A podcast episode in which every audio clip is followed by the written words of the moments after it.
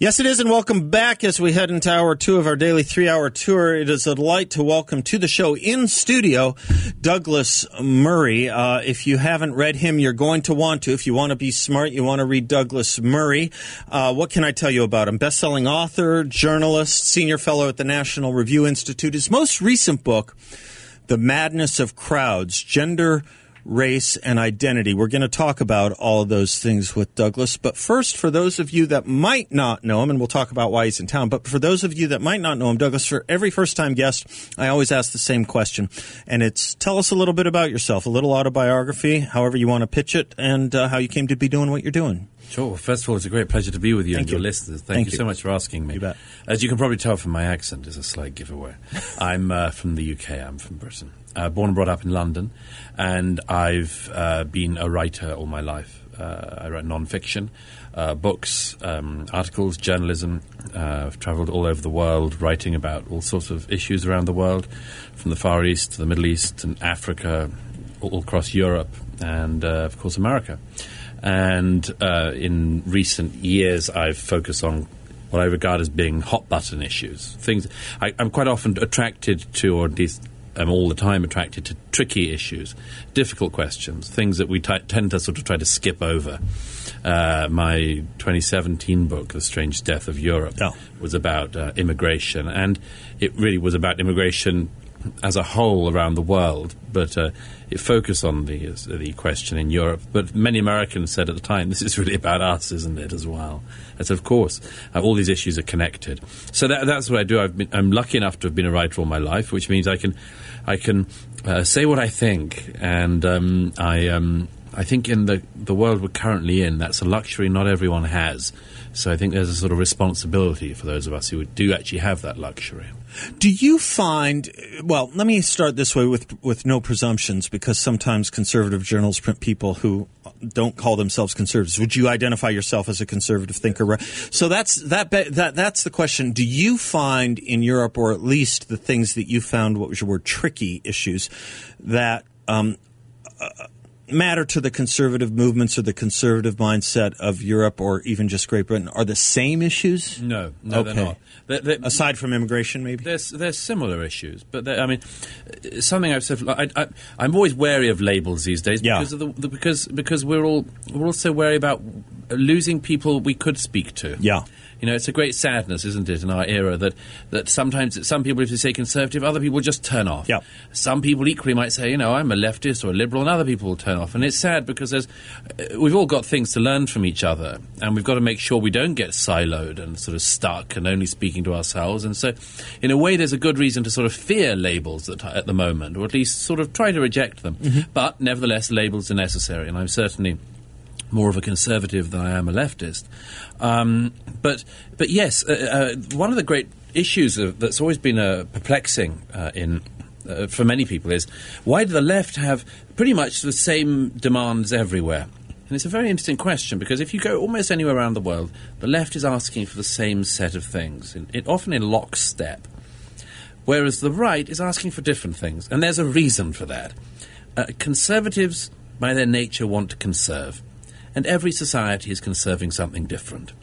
You know, a conservative in America, indeed even a conservative in Arizona, is cons- conserving something different from a conservative in Sweden, conservative in South Korea, conservative in any other place in the world. And that always makes conservatism slightly harder to explain when you're in different places because it's just the nature of things that, you know, um, we will be conserving things in Britain that are, that are very similar to what you're conserving in America, but they're subtly different. We, we, we of course, have a, have a monarchy. We notice now that you don't. Uh, recent- Just now, since Recent development. yeah, recent development. uh, we, don't have a, a constitution. You do. We don't have founding fathers. You do. Uh, uh, uh, that means, of course, British conservatives and American conservatives are going to be conserving slightly different things. That doesn't mean that anything is better or worse. It just means it's different. on on on the issues that we might have in common um, as conservatives, not as countries, because I think that's that's its own separate thing. In fact, I'm going to guess that the censorship that might take place in Great Britain over some issues and the censorship that we face here in America might actually be directed at sa- some of the same things too. Typically conservative. So things you have written about immigration issues, the issue of radical Islam, anything else we would have. What about free speech? Is free speech an issue? I mean, there's another interesting distinction. Things we have, you don't. You were saying uh, we don't have defamation suits the way you do. Yes, I know. I, I could defame people to my heart's Yes. content here. Yeah. in America, and I Right, really right. love seizing. So long as you're famous, yes. So long as you're yes. Right. No, um, uh, of course. I mean, we, we in Britain we don't have a First Amendment. You do. I, I'm very jealous of the First Amendment. I have to say. I mean, uh, it's something that Britain could certainly do with. But of course, we live in, a, in an era now where all of the attacks on free speech are similar. Right. Uh, there are certain correct opinions and wrong opinions. Uh, I'm putting these in quotation Yeah, yeah, yeah, marks, yeah. obviously. But uh, and the correct opinions um, uh, get boosted and encouraged by uh, a lot of the mainstream media, not all of it, but a lot of it. Certainly by the tech companies, and by uh, what we used to call sort of received opinion. Uh, and then there are wrong opinions. Uh, now, uh, um, th- the wrong opinions happen to be something I've spent my life wading in. Um, and uh, um, very happily so, by the way. I don't feel at all beleaguered or anything myself. Uh, but there are very tricky issues in our day which get, as I say, people who don't have the fortune of having a voice and being. Um, being able to write and say what they think, getting them cancelled, um, getting their lives turned upside down, getting their, their, their, their careers ended. And this can happen to very famous people. It can happen to people who've got no profile at all. And then, of course, we have the thing of muting, of, of you know, you, that we are a platform, a social media platform that believes in free expression. Oh, but as long as it's the correct expression. Mm-hmm. And if you don't have the correct expression, then you're not on the platform, and then you don't have a voice. And they say, well, you can go to another platform, but then there aren't other platforms, or they bring down the other platforms. And that's a big problem in our time because nothing that I say and write about is fringe you know. Um, I think that, for instance, all the issues I write about in the Madness of Crowds, which are the taboo issues of the time, everything to do with race, everything to do with sexuality, everything to do with sex, uh, uh, th- these are issues which um, I hold mainstream views on. But they are views that most people in the public sphere cannot voice um, you know, very obvious ones that I, I say in the madness of crowds. You know, um, it's not. We're told things in our day that are not straightforward, and we're told that they are straightforward, and we're told that we have to say only one set of things. And I say no, uh, uh, we won't be made to, to say and think only one set of things. But unfortunately, uh, as I say, many people, particularly in America, but in, in, uh, all across the developed world, are being cowed into saying only one set of things. This worries me and bothers me enormously, and uh, uh, I very much hope that that changes. But it's it's going to be an uphill battle for some while. You are here in Phoenix because you are giving a lecture tomorrow night, Friday, uh, January 29th, at ASU through their Political History and Leadership program in concert with National Review Institute. This is Don Critchlow's program. Feel free to say something about your lecture tomorrow night if people want to go, if there's still tickets. I'd be thrilled if anyone listening wants to join us. Yeah, I'll be speaking tomorrow night at ASU at uh, 6 p.m. It's in the Neeb Hall, and uh, that you, if you want to find out more, you can visit uh, nrinstitute.org slash ASU. That's Right. nrinstitute.org slash ASU. And uh, I will be um, I will be speaking and then taking questions uh, from the audience. And uh, I'm, I'm very keen to hear from people because I always think that one of the great things now that we can have live events again, Yeah. now we can actually gather Yeah. and meet other human Yeah. beings in the flesh in large numbers, is, is that we can hear from each other again. Good. You know, um, I think that one of the great sadnesses of the, of the sort of corona era is that we've all lost our antennae to Yeah. a certain extent. Um, here we get the opportunity to get it back and uh, to exchange ideas, and to, um, I'm so I'm very keen to hear from people here as well because uh, I- I'm I'm you know now a resident in the United States that I uh, you know I learn something every day, every hour, and every meeting, every question I get an answer to, or every question I ask somebody else, I I uh, or is asked of me, I always learn something because this country at the moment is going through something really, really significant. And it's a, it's forced us into a lot of self education. COVID did. We lo- a lot of us learned had to had to relearn. Remember after 9-11, we'll go to a break. We'll come back. Remember right after 9-11, uh, Americans wanted to buy books on Islam and learn. I mean, learn about things that they didn't feel they knew enough about. That's happened with COVID. We we are a very very uh, uh, what's the word I want? Autodidactic in some sense society after the crisis. Uh, our, our our idea in the books you write is to kind of help pave the way so that we can um, weather any storm our, comes our way. We will be right back with Douglas Murray. He is the author of several books. His most recent, The Madness of Crowds, Gender, Race, and Identity. He'll be speaking at ASU tomorrow night in partnership with the National Review Institute and their Political History and Leadership program. You can get tickets. Uh, you can get tickets at uh, the National Review Institute's website. And uh, if you have questions for Douglas Murray, you can give us a call at 602 508 0960. We'll be right back.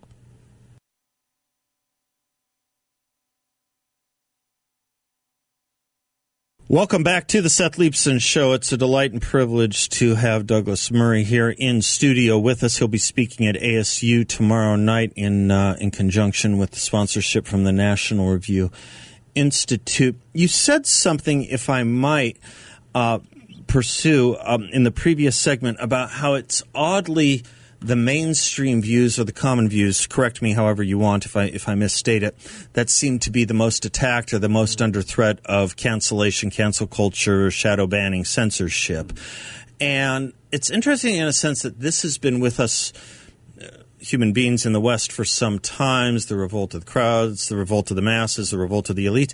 But why is that the case? Is this a, a, a, an authoritarian personality disorder by the elites? They can't. Ha- this this is the only way they can gain control is by silencing the mainstream um, view. No, I think what is this? I think it's a cost benefit analysis. Okay.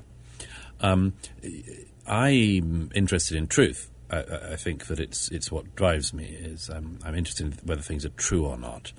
Um, now, I spend a lot of my life writing about politics. I write a lot, spend a lot of it writing about culture and other things as well. But most of it's spent writing about politics. Turns out that using the lens of truth to analyze politics is not always useful, because most or a lot of politicians are not actually driven by truth. They don't look at problems and say, now, what is, what is the truth of this problem and how, what, is, what would be the way to solve it?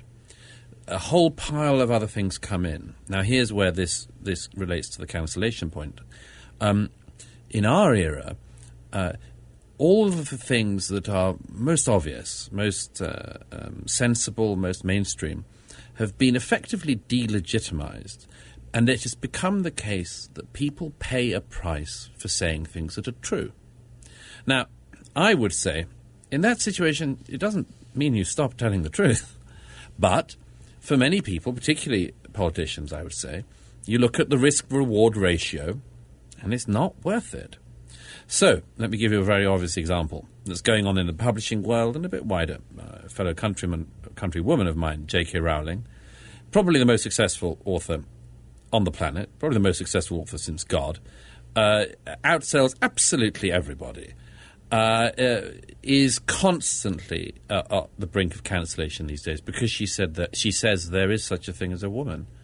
Um, and I can't change my mind on this. I'm, uh, she's very polite. She's never dogmatic. She's not afraid. She's not going to buy into a she's lie. She's just not going to buy she's not going to. Yeah. And she gets this just slurry of abuse all the time. Now, I, I happen to think that that abuse is particularly horribly aimed at women. I'm very struck by that. Interesting. Uh, as a particularly anti-female movement going on at the moment within the, for instance, the trans movement. But the the point here is, if you're a politician in any of our countries, and you're asked in public about this, on the one hand, you see that very prominent figures seem to have their lives turned upside down and inside out if they say the thing that is true which is that, without disrespecting anyone, you know, chromosomes exist, gametes exist, biology is what it is, and, you know, we can all be polite to each other, but we shouldn't lie. Now, you can do that, but, but you pay a price. Whereas the lie, little lie that might be at the beginning, for instance, to talk about gender instead of sex, becomes uh, the easier thing to do. The thing that gets you an easier life. By the way, this is brilliant by the radical activists. This is such a good spot um, because effectively they recognize that we human beings are very often, not, in, not inevitably, but very often herd animals. We like to travel in a pack. Some of us aren't that bothered about packs. Some of us are merrily able to go our own way, but most like to be in a pack. So, the best way that you change the movement of a pack is, as anyone who's ever uh, um, try to drive a herd of sheep anywhere knows, is to get something to nip at the edges of the pack. So, in um, sheepdog terms, the sheepdog nips at the ankles of the sheeps on the edge of the pack in order that the pack moves in the direction that, you, that the dog, this owner, wants them to move in. We're the same. All you need to do is to bite at the ankles of the people on the outside of the herd, and the herd moves. Mm-hmm. Uh, take another example in nature: um, zebras. If you if you paint a, a, a zebra, uh, if you were cruel enough to decide to paint a zebra with some other color paint, that zebra will be dead very soon because the ability to blend in with the rest of the pack will have been taken away and a predator will take it out. Now, that is what the radical activists are trying to do with people in America today as we speak. They are trying to paint the cross of the, uh, the, the, the, the, the, defining thing uh, to tar, as we might have said in the previous era, to tar the people on the edges of the pack in order to make the pack move in the way that the radical activists want. It's a very effective strategy. I would do it if I were them, if I were driven by um, by the same things. I just think it is a wicked thing to do, but it is a highly effective strategy. Is there a similar or an inver- a converse strategy that conservatives can learn from in how to answer the left?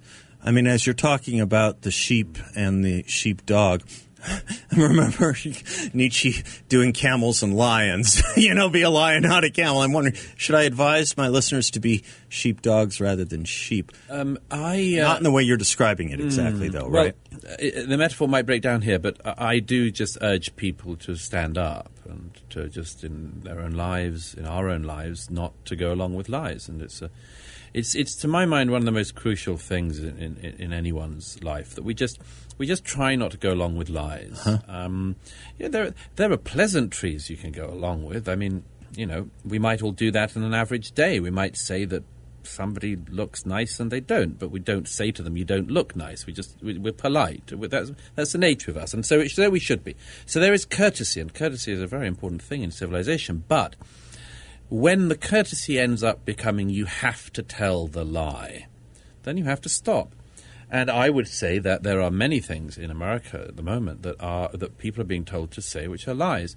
Um, uh, you, you, mentioned earlier that uh, you know mentioned that I'd written on immigration yeah. a lot. Uh, immigration is such a tricky one to approach because the whole terrain is filled with lies. Now, let me give you one that that I've I've said often and written uh, a book length about, but uh, leftists and the sort of open borders and, and even the sort of pro-immigration groups sort of pretend that the third world can move to the first world. But you and I know, and everyone listening knows, they can't. No way. Uh, if the third world moved to the first world, the first world would become the third world. It would become completely indiscernible from each other. So we know this. But our politicians can't say any of that. Very few of them can. Um, so we have to sort of go along with a lie. When leftists say, you know, we should, for instance, be the home of whoever in the world is fleeing oppression. But that's a lovely idea. And it's also a lie because we can't be. Let me take this break and pick up with you on that when we come back. This is a fascinating thought to me because we go through this in many this debate in very many in, in a great many ways. Not the least of which is our education system here in America. And I always think of, you know, you can come here from another country and you can become Ayaan Hirsi Ali mm. and love this country and leave Somalia behind, or mm-hmm. you beca- can become Ilhan Omar. Yes. And which is more the point you're making on your th- Can we pick up on that when we yeah, come I'd back? love to. Douglas Murray is our guest. His most recent book, The Madness of Crowds, The Strange Death of Europe, his previous book, and I'm going to ask him some questions about the intersection of those two as well when we come right back.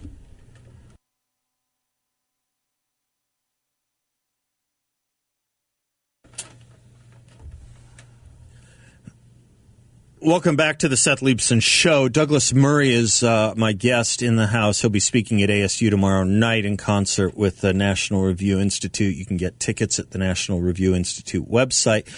Uh, author of um, The Madness of Crowds, but before that, The Strange Death of Europe. And this will serve as the predicate for the question I teased in the last segment. But in the Death of Europe, you talk about the existential tiredness. Uh, at the root of the West's um, inability to what defend itself, I suppose. How does that tiredness relate to the topics that you bring up, explore in the madness of crowds? Is there an intersection there? Um, there are several. I mean, w- w- the most obvious is the um, my desire to identify taboos and then jump all over them. Um, but uh, yes, there is. I, I, I believe that um, the, uh, in the Strange Death of Europe, I explain how immigration ends up being this sort of enervating, that is, tiring thing, which the, the nature of the society changes. People start to think, well, there's not much we can do about it. And uh, now, of course, you can assimilate people. You can, become, you can be a very successful assimilationist society, and historically, America has been. But there's some kind of level at which you can't be, and the society starts to recognize that. And so you get this sort of. Um, uh, atomization, where people decide, well, the whole thing's going to go down, but I'll look after myself, you know and much more. Now, it's also my view that uh, when societies are going through what I describe in The Strange Death of Europe, uh, they end up obsessing about odd other things. Uh, I owe a point to the um, the writer Camille Paglia uh, that I've I've made often, and various people have attributed to me, but I've, I've credited I do credit her with this insight that, for instance, the obsession with gender fluidity of um, the obsession with asexuality um, is something that happens when empires are going down. Uh, now, as I say, Paglia uh, identifies this and says this is what you see in late Greek, late mm. Roman sculpture, for instance. You lose the sort of definition of the very male sculptures and the very uh, female sculptures, and you get these sort of androgynous sort of figures. Um, there becomes an obsession with uh, sex changing, even. We mm-hmm. get it in Ovid. Uh, when more recently, I think you could say Weimar Germany. Okay. You get something similar. You okay. read in the novels of Christopher Isherwood and others who were in Berlin in the 30s. This sort of obsession with sort of gender fluidity starts you to come about. Carousel.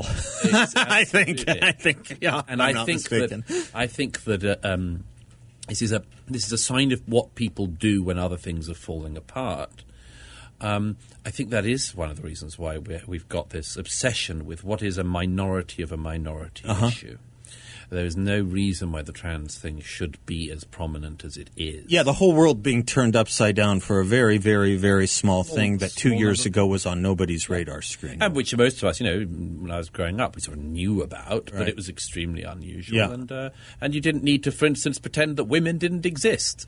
But by the way, on that, focusing on the. Um, I don't know if you want to call it the frivolous, or, or, if you focus on the small things, the smaller things, or the less uh, the the less critical and crucial things. Is this what what we use to distract us? Does it lead to this kind of existential tiredness? Your your colleague, uh, you may or may not know. I I don't know her that well. Uh, Melanie Phillips had this phrase of preemptive cultural surrender. Yes.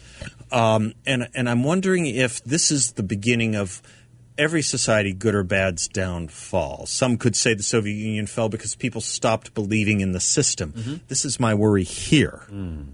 Regardless of the character of the regime, have we stopped? And I wonder if that's happening yeah, that's, in Great Britain. That's too. a very that's a very um, pertinent insight. That that yes.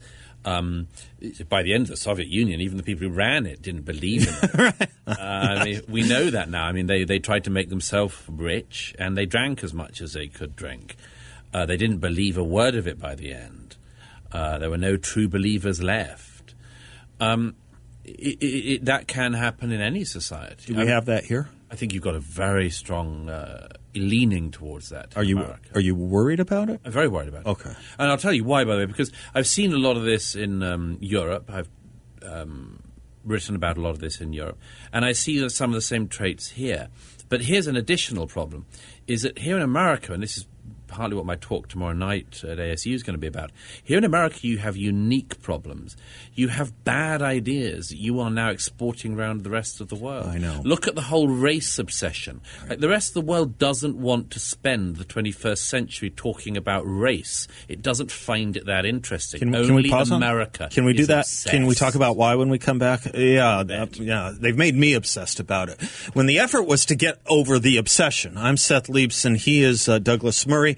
His books, The Strange Death of Europe and The Madness of Crowds. The Madness of Crowds, the most recent. He'll be speaking at ASU tomorrow night. You can get tickets at National Review Institute's website. We'll be right back.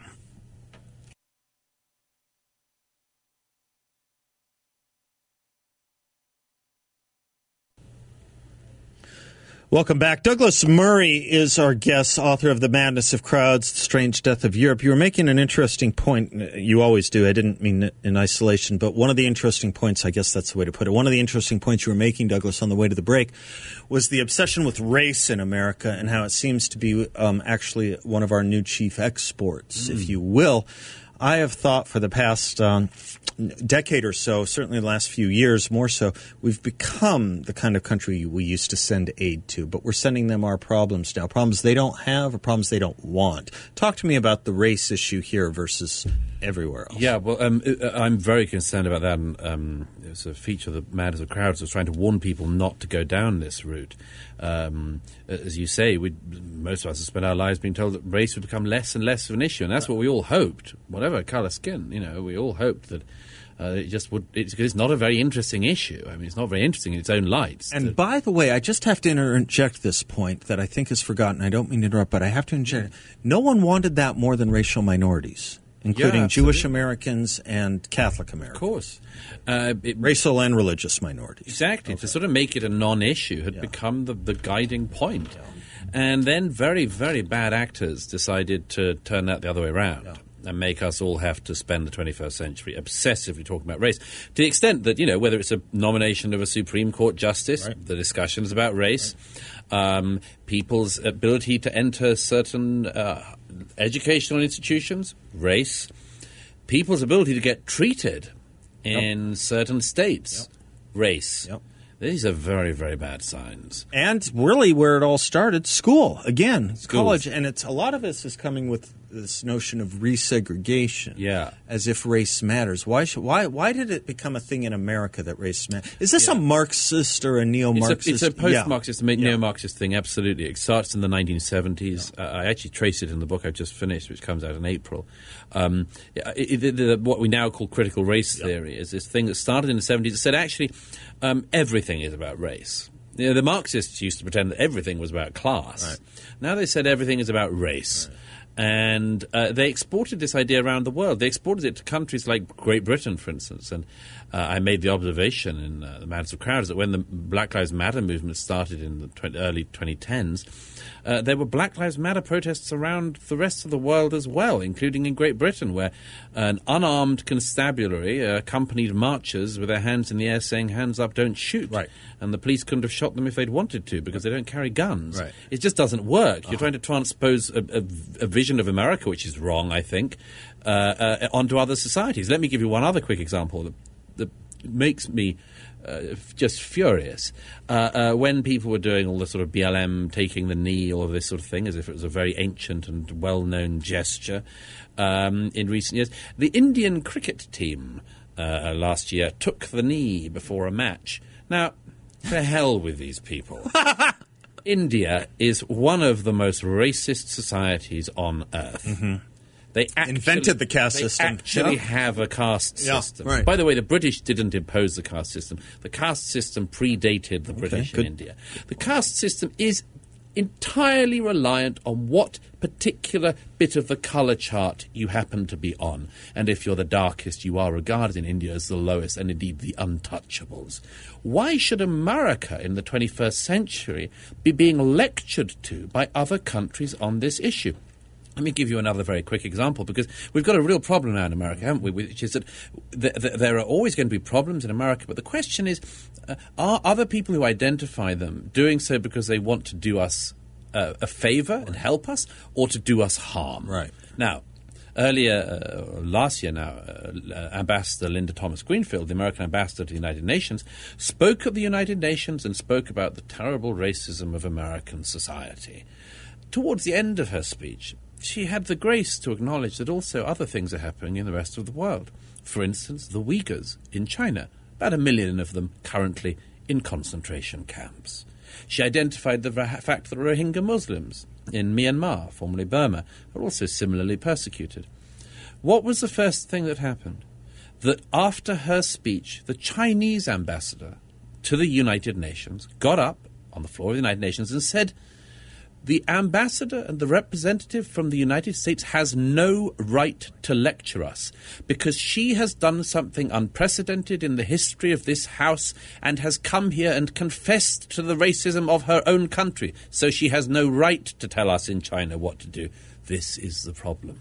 Yes, this is, and it is international, and it was foisted on the international scene, at least by my reading of history, really dating back to the days of the speeches of Khrushchev, who wanted to make the entire Third World revolutionary terrorist justification mm-hmm. based on just those things, those that triad. It was colonialism, it was imperialism, and it was racism. Yes. Right? And this is how you got the justification for terrorism, or, quite frankly, the justification for Yeah. BLM. And you know, These were all Marxist movements. I always say that I'm very willing to speak about all these things. Indeed, I do uh, all the time. Sure. But I'm not willing to speak about them in isolation. Right. So, for instance, if you say, I'd like a conversation about slavery, I say, absolutely. I'm very happy to talk about slavery. Um, uh, and I only want to talk about the transatlantic slave trade. Why? Why? When not- every you know, single civilization in human history had did, uh, engaged in the barbarity of trading in human lives. Why are you only interested in one form of that? Well, you, say, you might say because we're America and it was it was in our past and the other things aren't in our past. You go, yes, but to understand yourself, you have to understand the rest of the world. It isn't good enough to say our founding fathers happened to be engaged in slavery which some of them were, it's not enough to say that if you don't know that everybody else on God's earth at the time was engaged in the same foul pursuit. Now, if you say colonialism, I'm perfectly happy to talk about colonialism. Some people might say, well, you're British, you might be trying to avoid the subject. I've never tried to avoid the subject, but I tell you what, if people want to talk about British colonialism, I want to talk about Turkish colonialism too. Turkey had the, one of the biggest and longest running empires in human history. I don't hear calls for reparations. I don't hear howls at the United Nations about the Ottoman Empire. So again, let's get our own pasts in perspective and know what the rest of the world was doing. Otherwise, we are going to be judging ourselves and be judged by others on totally unfair standards. Don't you find it somewhat um, something? I'm not sure what the right word is. Uh, hypocritical isn't good enough. That the people who want to talk about slavery that ended here 160 years ago are the last people who want to talk about slavery in the concentration camps that are going on right Yes. now under our nose, before our eyes, in countries like China. Well, those people have got themselves into a self-imposed uh, problem. Uh, I mean, I've met slaves. Uh, I've, I've, met people who, who've lived as slaves. I've seen their tears in Africa. I've travelled to places where I've, I've met these people. I mean, it's a horrible thing to reflect on now. What do you do about that if you're a radical uh, activist who wants to talk about American slavery two centuries ago? What you do is say you don't really have a right to say anything about it because you did it too. In other words, it stops you acting today to right wrongs ah. because you're pretending that you can right wrongs of the past. But you can't right the wrongs of the past because the wrong was not done by you and it wasn't done to you. It's an interesting. You know, a- and unfortunately, in America in particular at the moment, we have some people who, as Nietzsche once described, want to rip at wounds that have closed and then say that they've been harmed. right, right, right. Uh, now, it's very difficult because there are all these sensitivities we understandably have about the past, but we have to identify people who are ripping at the wounds and then saying they've been hurt. We have to call these people out, identify them who they are. I don't think it's hard to identify them. I think they're very obvious hucksters in America. They're doing well, they're getting rich off this, they're benefiting themselves, but they are going to destroy America if they continue doing this unchallenged.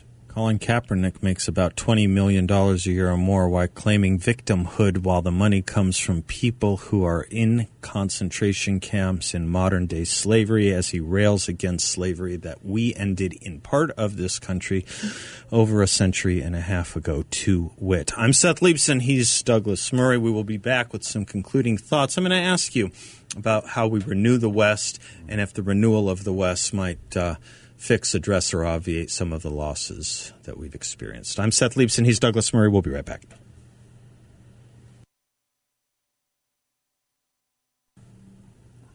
Welcome back to the Seth Leibsohn Show. Douglas Murray will be speaking at ASU tomorrow night. If you're interested in tickets, you can go to the National Review Institute's website. They are doing it in conjunction with ASU. Final question, kind of tying some of this together. And next time you're in town, please come for three hours. If, sure. you, if you can stand it, I'd love to have you. Love to. Is there a sense? What, what do you think? A renewed sense um, or, or, or recuperation of, of, of Western civilization? might help address, redress some of the losses uh, we've seen maybe that come from or stem from the loss of Christianity or anything else, quite really. Um, Christianity is one of the most important um, wells from which Western civilization draws. Um, I don't think you can you have Western civilization without it. Um, and uh, as for where you would revive it from, I'm afraid uh, this is up to America it's highly unlikely that any kind of Western revival is going to uh, start from Denmark or Norway. Uh, I'd like to think it could happen from Britain, but I think the odds are less. The most likely country for it to happen from is America. America is a country where everything stands and falls on. Uh, that's one of the reasons why I now spend my time here. I think this is where it is all at. If America gets the 21st century wrong, the whole world goes wrong. If you get it right, the whole world can go in a better direction. We don't get to utopia because we never do. But you can go in a better direction. But as I say, if America gets this wrong, if you start obsessing over the wrong things, if you start deciding that, you know, you're going to just keep picking at your wounds, you're not going to get yourself in a proper perspective, you're not going to understand the rest of the world, and you're going to accept attacks on the fundamentals of your society without going against that, without countering that, without fighting back against that, if you just allow that to happen, then everything goes wrong. But you have a great opportunity here. I mean, America is, always was, a revolutionary society. It started off like that. It started off with extraordinary men and women making decisions and reviving and revitalizing a whole set of traditions, including the Christian tradition, and of course, most importantly, the democratic tradition, in the real sense, the tradition of democracy. That's, that started again when America started. So you've done it before, you can do it again. We will leave on that high and optimistic note. I'll do my best to close this show similar to the way Mr. Buckley might have done firing line. Thank you, Douglas Murray. Thank you, National Review Institute. Thank you, Arizona State University's Political History and Leadership Program. And of course, thank you, Stephanie Cates, who represents National Review more than ably here in the great Valley of the Sun. Enjoy your stay here. Enjoy your talk next time, come for three hours. It's a great pleasure. You bet. Thank you. I'm Seth Leibsohn. We'll be right back.